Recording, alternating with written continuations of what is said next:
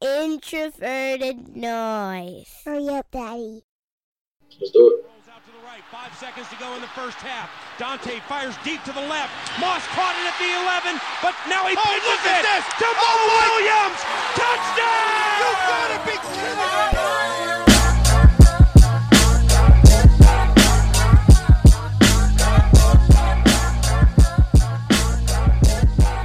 Right, and we are live, and welcome back to another episode of the Climbing the Pocket podcast. I am your host, Jason Brown. You can find me on Twitter at Brown Jason. Back once again with the man, the myth, the legend, the sexy Prince. We rolling, we rolling. Just the two of us to here.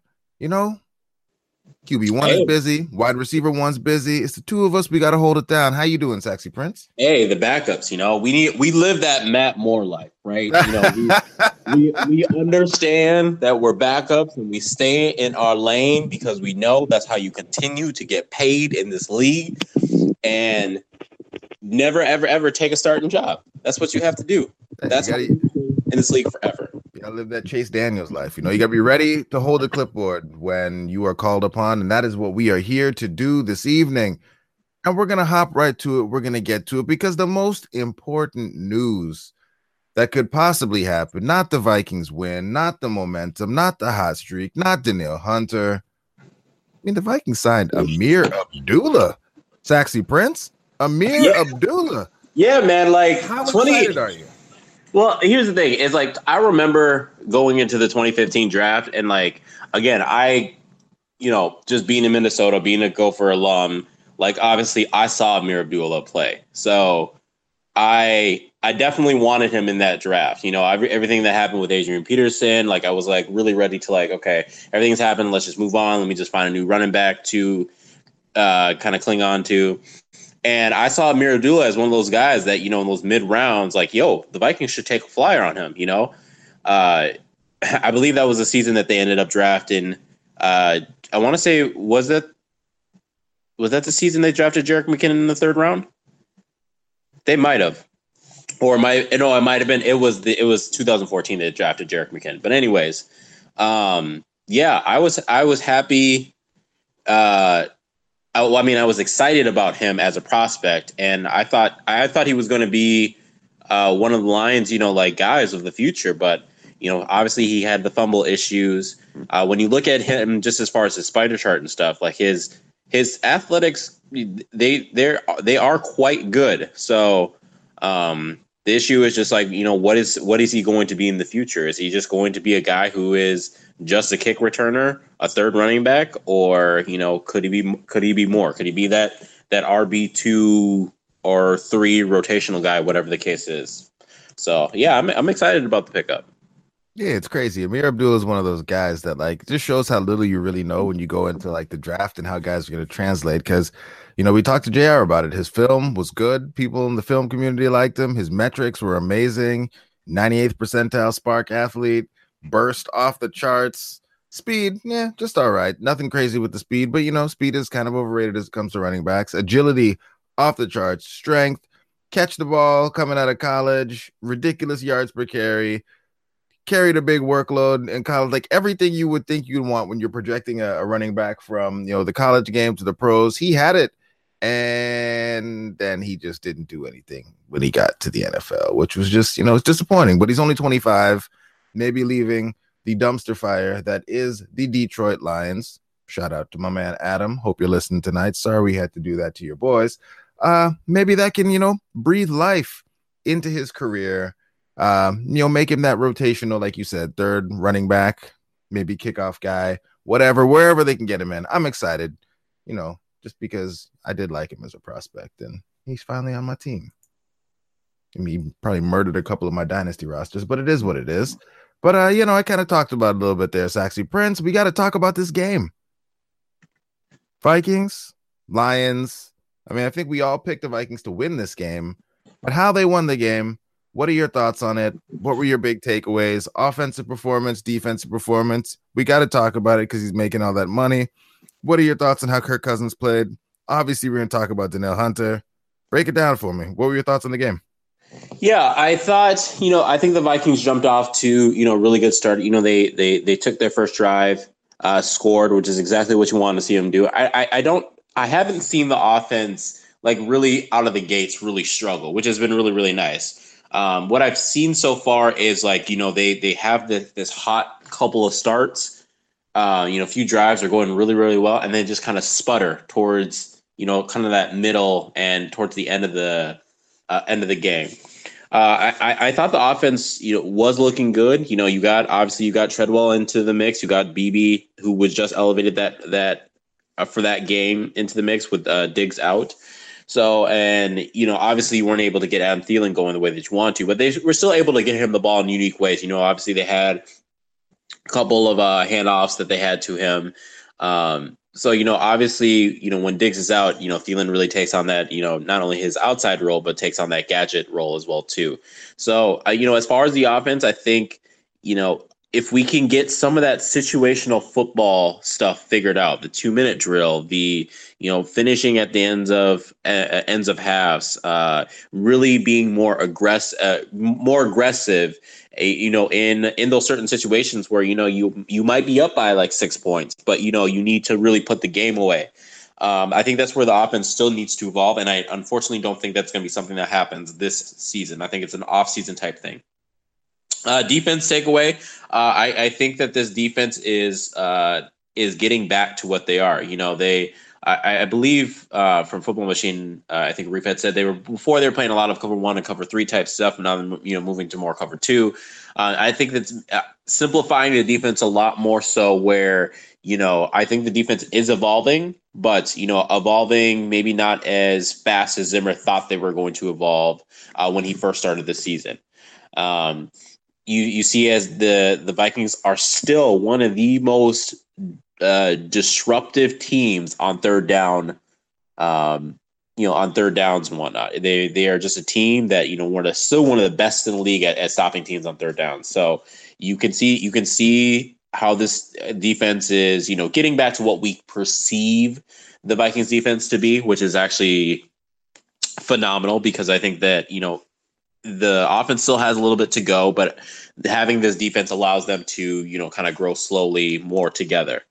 Um, so you know, this was the this was the the outcome that I think we all expected.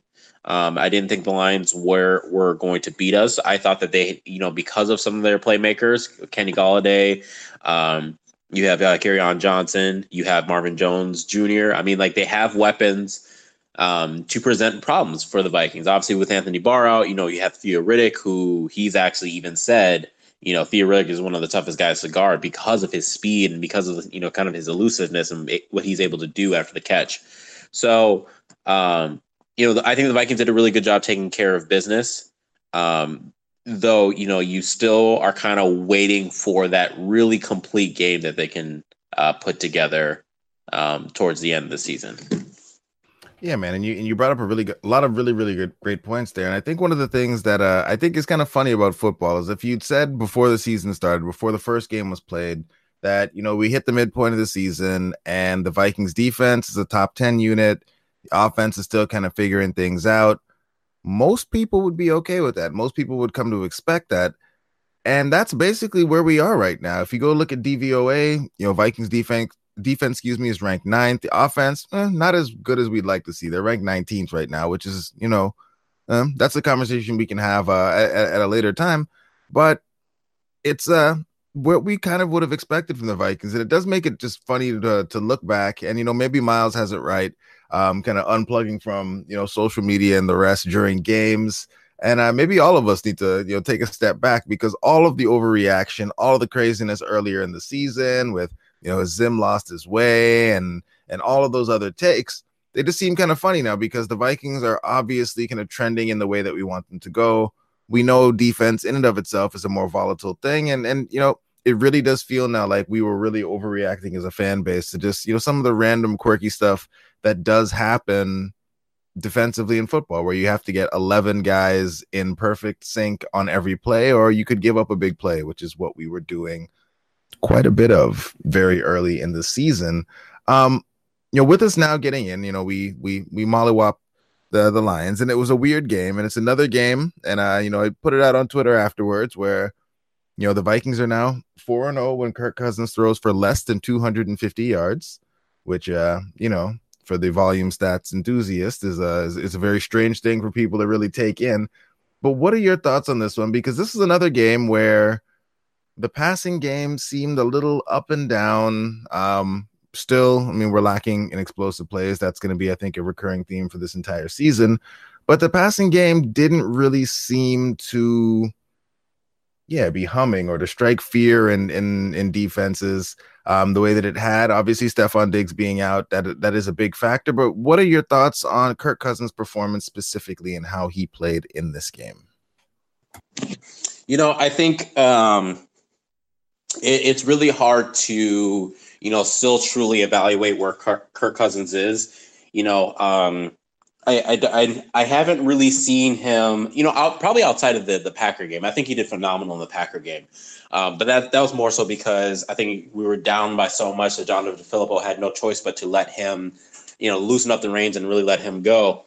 Um, but I, I, I think the term that I'm still having to use with Kirk Cousins is is inconsistent. You know, there there are some plays where he um, you know, he makes the perfect read, makes the perfect throw, and for one reason or another, the wide receiver drops it, or or it just happens to be like a, a phenomenal play. But then you then you see Kirk make awful decisions. You'll see him throw it. You'll see him throw it into an area where no wide receiver is going to. You see him. Uh, you know, you saw that interception, which you know as I was reviewing it, I you know there there might there could be an argument that wasn't completely Kirk's fault, but I, I still my initial thoughts were it's still a bad decision by Kirk. Um, you know, you see those like the Stefon Diggs pick six, you see those kinds of uh, plays that he makes, and you still wonder like it's either you're getting really really great Kirk Cousins or you're getting really poor Kirk Cousins. Like, it doesn't really seem like there's really much of in between. And obviously, you know, you can't expect him to always be playing at his ceiling. But I think you want to elevate a little bit what he's what he does at times where he's playing at his floor um, and get a little bit more consistency out of that. So I mean, I guess to evaluate his play at this point is um, I, I, I still if this is the Kirk Cousins we paid a million eighty four million dollars for, I don't think that uh, that he's lived up to his contract thus far. Um, however, I still think that doesn't mean he's not playing well. I think he can play better, and I think he can play uh, closer to what his contract, you know, uh, kind of commands and what the expectation is of contract. But I really haven't seen him really truly elevate the talent around him, really truly elevate the you know the play players around him. Granted, he has Stefon Diggs and Adam Thielen, so that's really difficult. But um, guys like Treadwell, guys like you know Zylstra and Beebe, and those guys who are really you know, really trying to make a name for themselves on this team and make a mainstay on this team. Uh, those are the kinds of guys that Kirk Cousins, I think, needs to kind of bring up, bring up to you know a higher level of play.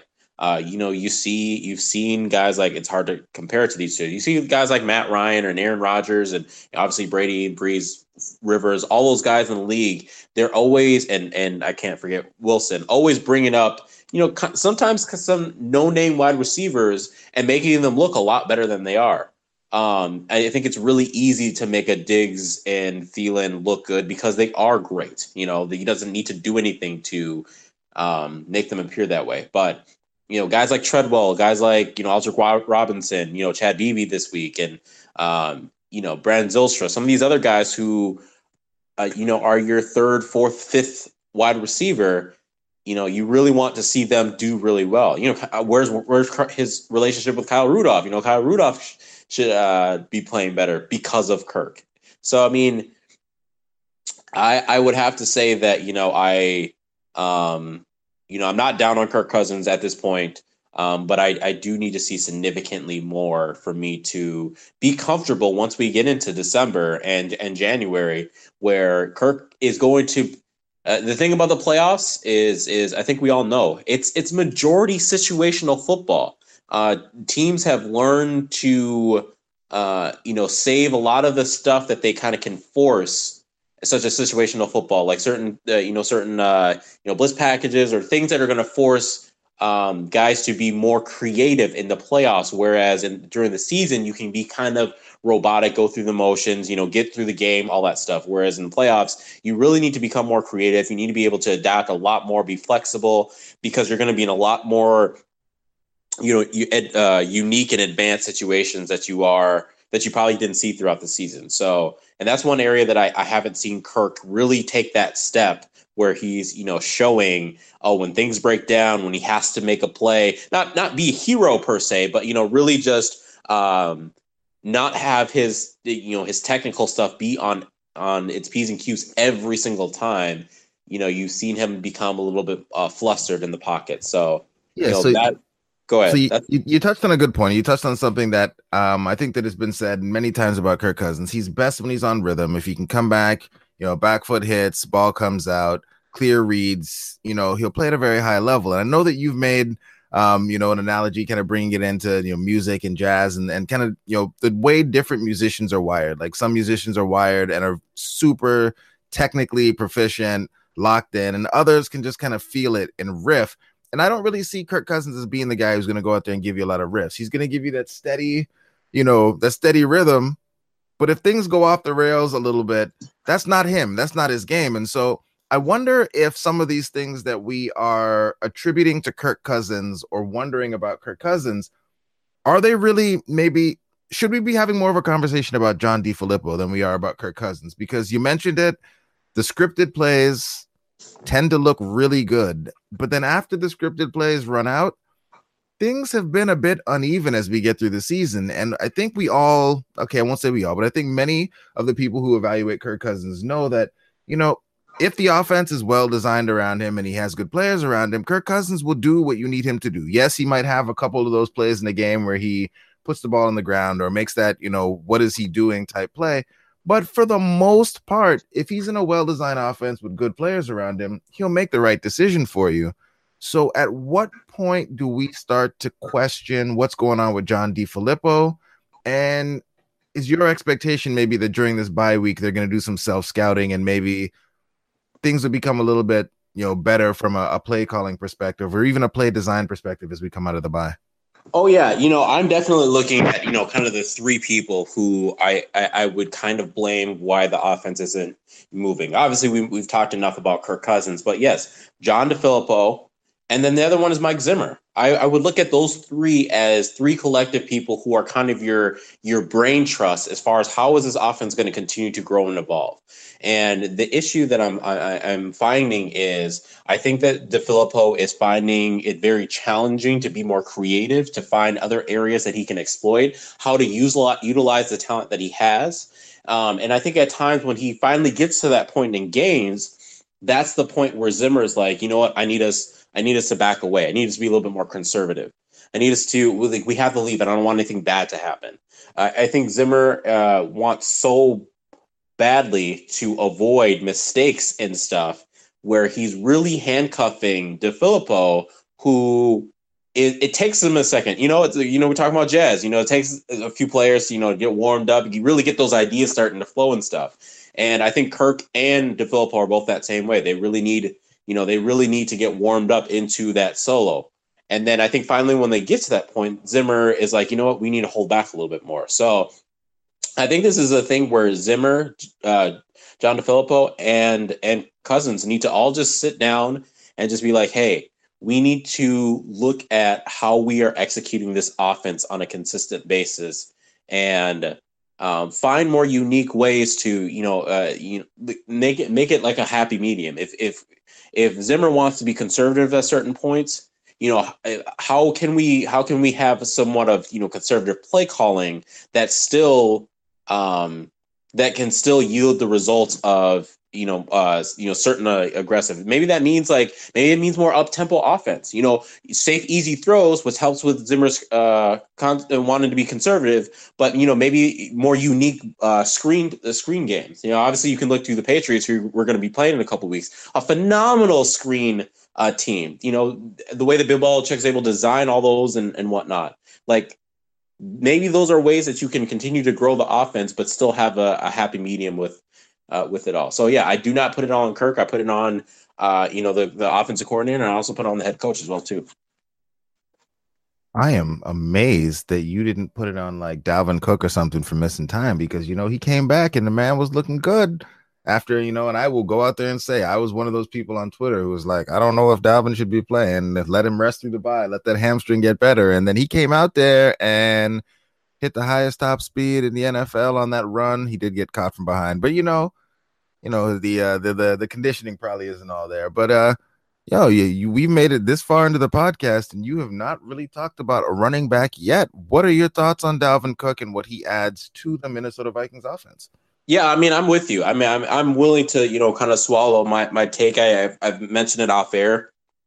I was one of those people who were just like, you know what, it's Dalvin Cook. I even went as far as said like put him on IR because I just didn't know how fast that hammy was going to going to heal. It just felt like they kept putting him out on practice and putting him on games and putting him on pitch count, and then and then obviously you would have another setback. So I'm like, let let's stop doing this and let him heal and let him come back. But obviously, you know, they see him every single day. They know, you know, what uh not healthy uh Dalvin Cook looks like and healthy Dalvin Cook looks like, and he looked fairly healthy on that game. I've been saying it for a while, but you know, I, I just think without Diggs and Thielen, this Vikings offense would struggle mightily um, because they just don't have a reliable number three weapon, um, whether that be in the passing game or just something that they can just like generate uh, some kind of like just the unique yards out of you know from line of scrimmage some way. You know, the, you obviously you had years ago you had Cordarrelle Patterson, but you don't really have a guy that you can just put the ball in his hands and he's just going to make something miraculous happen. Um, and I think that guy is Dalvin Cook. I think you saw that with that, you know, that huge, uh, you know, 70 yard run. Um, he has the ability to make the plays that are that are kind of home run type plays. And you know, as much as we love Latavius Murray and how consistent he's been, and you know, Roc Thomas and Mike Boone, um, you know, those guys really don't have very much of that home run hitting type playmaking ability. Um, Dalvin Cook presents that presents that you know that third option that can you know probably help open things up a little bit more so for for Diggs and Thielen, and you know I, am really hoping that you know he can be more consistent for this you know remainder of the season because uh, I think the Vikings are need need him or just someone like him that's going to add another dimension to the offense. All right, so we made it this far, and. uh I'm gonna ask you the question. It's a dangerous question, but I'm gonna ask you the question anyway. Um, I mean, it's one of those things that through the game it seemed fairly self-evident. It's a take that should not be seen as a slight, an attack, or anything like that on anyone. But what are your thoughts on how the absence of Stefon Diggs uh, affected Adam Thielen's Thielen's ability to do what many uh, have come to expect him to do every week, which is, you know, ball out in the slot, get a, a ton of catches, ton of yards. Um, you know, maybe we're we're making maybe I'm making too big of an inference from one data point, but volume game of the season, something that can be attributed to you know defensive scores, et cetera, et cetera. Kirk Cousins had a fairly low, you know, yards per attempt. Passing game was not particularly explosive. That could change if Aldrick Robinson, who was playing in place of Stefon Diggs, catches that pass. What are your thoughts, generally speaking? Passing game without Stefon Diggs and Adam uh, Thielen's performance in particular without Stefon Diggs on the field. Yeah, I mean, it's you know, it's it becomes a very touchy subject. I know I mean, I'm I'm with I'm with Vikings fans. I love Adam Thielen. I think he's he's phenomenal for this team. I think he adds so Liar. Much. I think he adds, wrote a hit piece on Adam Thielen. So yeah, says Reddit. Yeah, so says Reddit.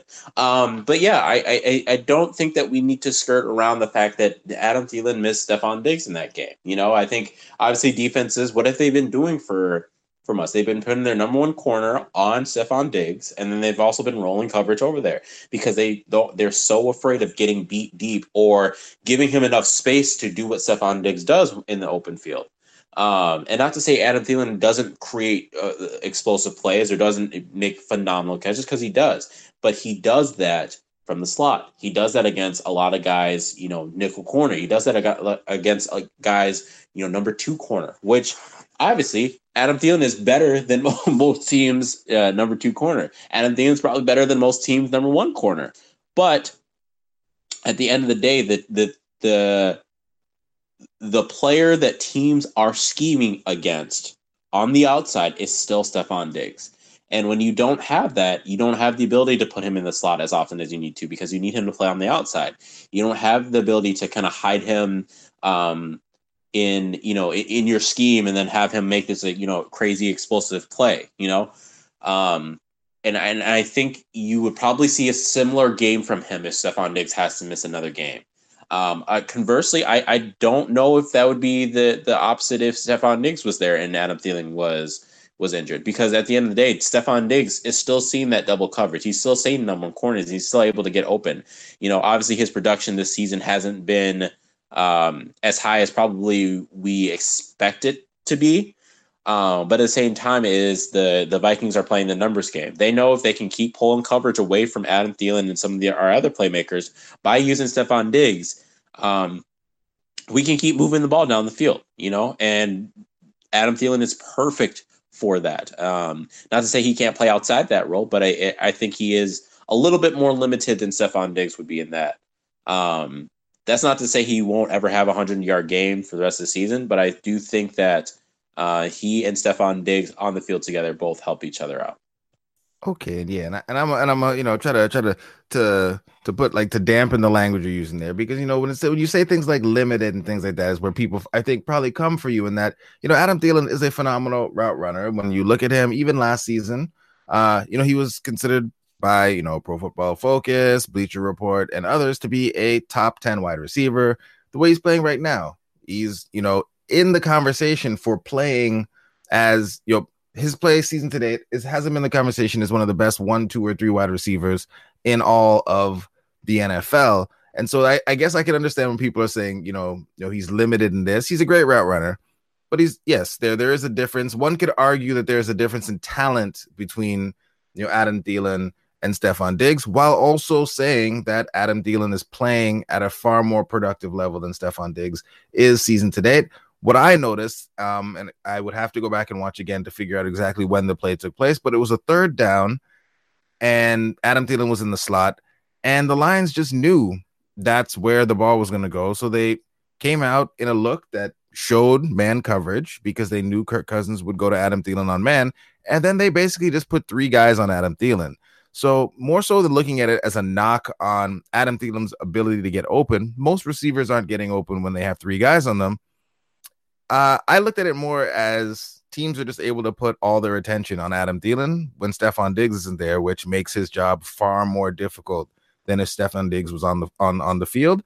And what I would have hoped, and this is a take that I'm stealing from Flip, um, what I'd hope in a situation like that is either Kirk Cousins you know, recognizes that, you know, there are three guys on Adam Thielen. So in that particular case, Kyle Rudolph is wide open going up the seam, or that some of our other guys would have been able to exploit those things to get ourselves big plays. Unfortunately, we weren't able to do that. We did have, a, you know, a big drop, but going forward, and again, you know, we'll knock on something that, uh, you know, none of our guys missed time, but going forward, uh, the hope is that you know if anyone does, we can do a better job either by at the quarterback position or with Flip in designing things to move guys around and, and take advantage of some matchups to to still be able to have a productive offense if one of our main guys is down.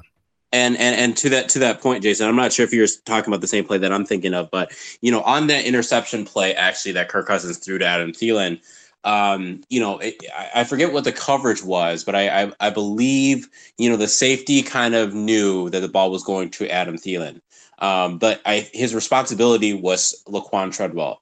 On that play, Treadwell gets quite open, um, but Kirk Cousins obviously throws the ball to Adam Thielen because he trusts him a little bit more so.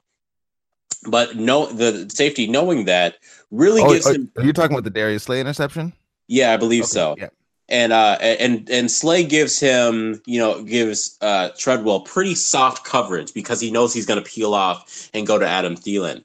Now it's it's those kinds of plays where you know Kirk wants to go to Thielen, and you know I, I know that we're team you know play throw to our best players and stuff, but that's one of those plays where it's kind of like you're saying is defense. It, it, if if we're talking about situational football, and we know we're in the playoffs and stuff teams are just going to continue to bait us into that kind of stuff. You know, uh, Bill Belichick. Obviously, you, have read uh, stuff about him and you know how he prepares for games and stuff. Um, these are the kinds of things. And in a few weeks when we play the Patriots, like they're going to start beta, baiting us into into those kinds of things. Like Bill Belichick's going to know the ball's going to go to Adam Thielen. He's going to know it's going to go to Stefon Diggs. So he's going to show a certain coverage that's going to make it seem as if one of those guys are going to get open or get some kind of one on one. But he's going to roll coverage over to the both of them, and it's going to be up to Kirk and, and Co to you know is he is he going to go to Treadwell? Is he going to find Aldrick Robinson? Is is Dalvin Cook going to be more involved in stuff? Because Bill Belichick will be ready for that kind of stuff, and the, the, those are kind of situational type things where um, you know can this offense really find a way to you know, even if Adam Thielen and Stefon Diggs are our weapons, utilize our weapons to um I, I, kind of be decoys at times so that we can consi- consistently still move the ball down the field if it's not in the hands of one of these two guys. Um and I so, like yeah, what you just said there, and it's a shout out to our man. I'm going to give it to Mr. Luke Braun because he did write an awesome article for Purple PTSD, and that's one of the things that he kind of talked about using some of the math to to speak to what you're talking about right, right there. Is that you know as the season goes along, the hope is that you know the ball does start to get spread around to more of our playmakers, that we're not as um you know predictable in terms of what we're going to do and how we're going to run things. And to that end, he predicts that you know we'll see some regression, positive regression from our man Stefon Diggs as the season rolls along. But, you know, that could also lead to positive regression for the offense overall as we become a more kind of diversified passing attack, which could mean good things for Stefon Diggs, Kyle Rudolph um, as the season rolls along. So I like that. Got to keep things moving here because, you know, we started this thing saying, you know, we're not going to make this too long. It's just the two of us. So we got to run through some stuff here pretty quick as we wrap this up. Not much more to say about the Detroit game. I think that actually, know, a little bit more to say it was a eh, okay performance from the offense, but Saxy Prince, we touched on it a little bit.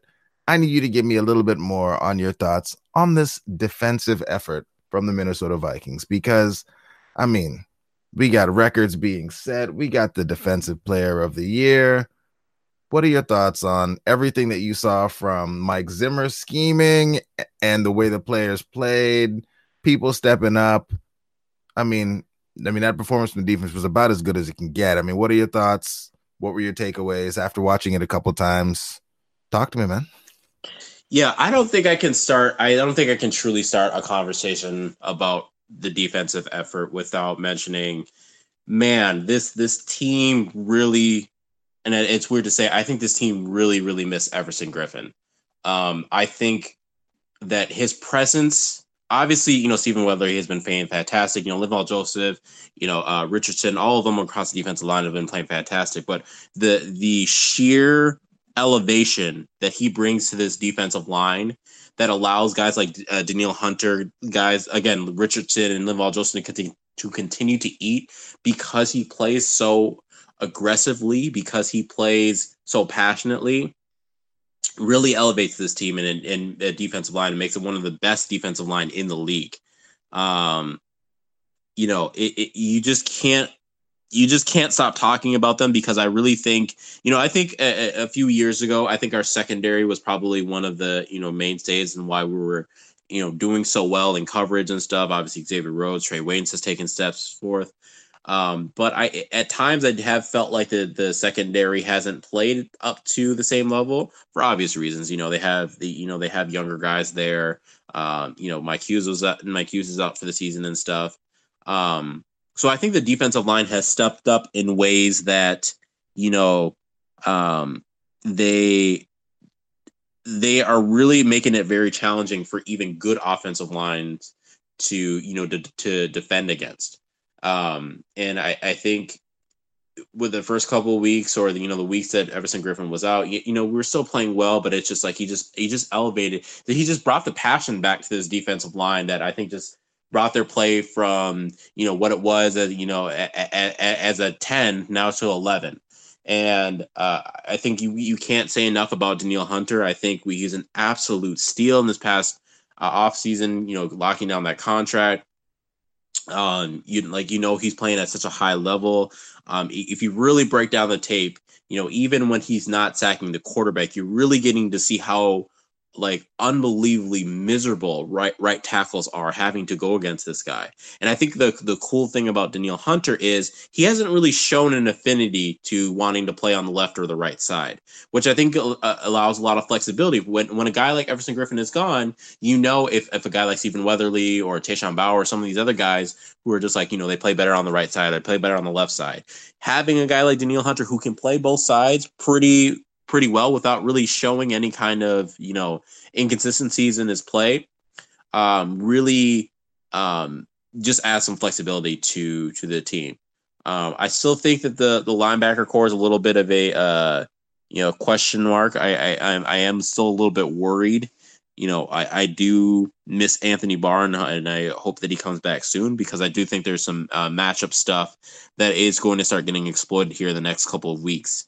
Um, there, but there's there's not enough good things that I can say. You know, obviously Xavier Rhodes, Trey Waynes has, you know, he has been playing well. I don't think anybody can deny that he's, you know, he ha- he has his hiccups. He has had his hiccups, but I mean, if you pretty much look at the last three games, I think he's been playing uh, uh quite well. So, um, having a 10 sack game, having, you know, the amount of pressure Matthew Stafford was under, um, yeah, I contributed to Andre Patterson. I contributed to Mike Zimmer and his scheme, and um, I think they will only continue to get better as the season goes on. Okay. All right. Well, let's move this on. You said as the season goes on, that'll make that'll be our segue for the rest of the show, and we're gonna try to get through it pretty quick because, you know, I think we're probably already over the time we set for ourselves here. So, mid-season report card, Saxy Prince offense. What you giving them? Offense, I'm I, I'm probably going to give him like a B minus. You know, I I think, and this is me. Obviously, I, I I'm admitting to being a little bit hard on the defensive line here, or not the defensive line, but the offense, just because you know I I think with the playmakers that you have, uh, I think that they could be playing at a much much higher level than they are at, but you know, like we've we've kind of mentioned, DeFilippo, um, could be a better play caller as well as just offensive mind, um, as well as Kirk Cousins could be playing better. Um, you know, I, I, I think without having you know Dalvin Cook in the mix there, you really haven't found like another weapon to complement Dalvin or Stefon Diggs and Adam Thielen. So you, I, I don't feel like I could give them anything more than a B minus. You know, we haven't really um, besides the Packer game, really shown an offensive effort that was like, yeah, the offense really took control of this game. So yeah, I'm going to go with a B minus. Okay, that feels fair. That feels fair. And yeah, to put a little context on that, from Pro Football Focus right now, they have the offense at a 77.5 so just a little bit above average. So you know b minus c plus that feels like a, a, a, fair range. For just looking at raw numbers if you go uh take a look at uh the yards were 12 points for 13th so kind of middle of the road there. DVOA obviously puts us down at 19th which eh, a little bit nerve-wracking. So i feel like you know you're not being too too harsh. B minus feels like a fair grade there. What about the defense? Where, where, where do you have them at this point understanding yeah. that you know we, we had a, a bit of a rocky road to get to where we are right now. Yeah exactly. Um i think you know to start i probably would have given a much lower grade. You know i'm trying to obviously adjust for expectation. Um and my expectation for this defense is to still remain a top five type defense. Um i think they've moved closer to in the last like you know three or four weeks they've moved closer to that defense that i i think that they are um, so you know, I'll I'll probably give him a, a, a B or a B minus, kind of sitting in that as well too, only because they started the season. Whoa, kind of, whoa, whoa! You giving the, the the offense and the defense B minuses? Yeah, I feel, like I, think, I feel like you're grading on a curve for one of the two of them. They can't be the same. Well, I mean, I, again, I gave them both. I gave. I mean, I'm halfway between a B and a B minus because, like, again, I think a, you can't give them a B plus. I mean, it's not an A performance yet, but a B minus. I mean, the means, minute that, means, that means the offense got to go down to a C. Then I mean, you, no, they can't because, be the same. Because be at the, end, be at the end of the day, I mean, we made Josh Allen look like you know a Pro Bowl type quarterback in that game, you know. And I mean, come on, people have bad get, but come on, they they, they do, but but like at the same time, if you know, if we are going to look at this team as a as a playoff and our Super Bowl contending team, you know, I, I think a team that looks off um, I think is, is a tad bit different than a team that just doesn't show up. And I think every single year we have seen the defense not show up versus like, oh, the, you know, the defense is not having the greatest game. And that's what that's what concerns me about when we get to the playoffs. Is like, is this you know you it, it's like eliminated the the it's the difference between the you know it's just slightly below average and that was just awful and I think you, you know when you look at how again consistently every single year there's been a game where it's just been absolute awful performance by the Vikings defense. And even if they're out coached or out schemed or whatever the case is, you would still kind of hope that they, you know, they can still keep things pretty close, you know. And I, I just worry about their ability to to consistently do that year in and year out without having a game that's just like, well, like what happened? you know and i and i feel like we ask that question uh, at least once a year and i and i i don't feel confident giving them a higher grade than probably a b uh you know without them b i'm gonna give it a b but this, this, yeah. this is this is waiting dangerously close to mike zimmer hot seat territory but we're gonna keep this thing moving because you're locked into your b b minus somehow the same range as the offense which whatever. It's your grade. So let's keep this thing rolling along. First one feels like it's a slam dunk. We really shouldn't even have to have a conversation. But who is the mid-season offensive MVP for our Minnesota Vikings? Um, you know, I, I, I don't think that we I don't think this is going to be much of an argument here. Uh, I think this uh, this guy has played phenomenal. I think he's you know uh, probably top three in it, top top three or four in his position right now. Um, but Adam Thielen, I think he's played lights out, um, all except for last game. But we obviously know what happened last game. Um, and yeah, I think he's played really well, and I know I, I, I think he's elevated this offense to being more of a contender than it kind of has been, even despite the inconsistencies. So I would go to with Adam Thielen. You got to just go throw them shots. You couldn't just say Adam Thielen and be like, yeah, he's been really good, except for that last game. I mean, you are really and truly the son of hey Stefon Diggs had a Stefon hey, Diggs had a pretty hey, poor game so you you are the son of immigrants and I and I can't even be mad at you because I understand you know yeah nature. you never I understand I understand. I understand. I understand where that comes from. It's not your fault. It's you know it's, it's how you were raised. It's so true man. And on, uh, on defense who you got? Midseason MVP for the defense. Oh I mean I think this goes with the, this is probably the easiest. I mean Danielle Hunter he is he is playing at such a high level. He is um, showing why his contract is almost a joke right now because he's. I mean, if he bet on himself, he would have made you know historical numbers as far as being a top defensive end. So Danielle Hunter has played at such a high level, and I think he's only going to get better as the season goes on and throughout his career. All right, all right. No arguments for me there. All right, so we've gone over a lot here. Vikings are sitting in a in a pretty good spot as we uh you know we went into this very much needed by Vikings sitting at five, three, and one. Give me your prediction for uh how they do over the second half of their season. Yeah, I mean, you know, obviously you have the the Bear game that was flexing the prime time. Um, that's going to be at uh, Soldier Field. You know, obviously historically we haven't played really well over the last what ten years at Soldier Field. It's just you know obviously there's a lot of uh you know skeptics out there. There's some kind of curse of soldier field but i think more importantly this game the reason why it's uh um why it's important is because it was moved to prime time you know and the vikings need to show that they can perform better in prime time you know? They had a sunday night game and they're going to have another sunday night game and then after that they have another sunday night game. That's that's three of three out of four sunday night games you know that the Vikings need to perform in. The last Sunday night game they did not perform well in. Um, so I think with this this game and obviously the Packer game, the Patriots and the Seahawks, this is going to be kind of a, a, little mini gauntlet that you have going here. You know, we were worried about the gauntlet in the beginning of the season, but uh, I, I think this is one that you have to really worry about because you have two back to back um, division games. I mean, you took care of business against Detroit, but now you have Chicago and you have the Packers. I think if you don't win one out of the two of these, more specifically, probably against the Packers, um, it's really going to make it difficult when it comes to playoff seedings and stuff. I still think this team's a playoff team, but you know uh, where they will be ranked. You know, can they latch on to that third or fourth seed. I think they'll probably not get the first or second, but you know, you can still get home field advantage. I feel like you're Um, filibustering me right now, bro. I mean, Yeah. give, so give, give, me- give me some numbers here. What what what, what, what we gonna do? Yeah, uh, I see us winning against Chicago, winning against the Packers, losing against the Patriots, um, probably losing against the Seahawks, and then winning out for the rest of the season.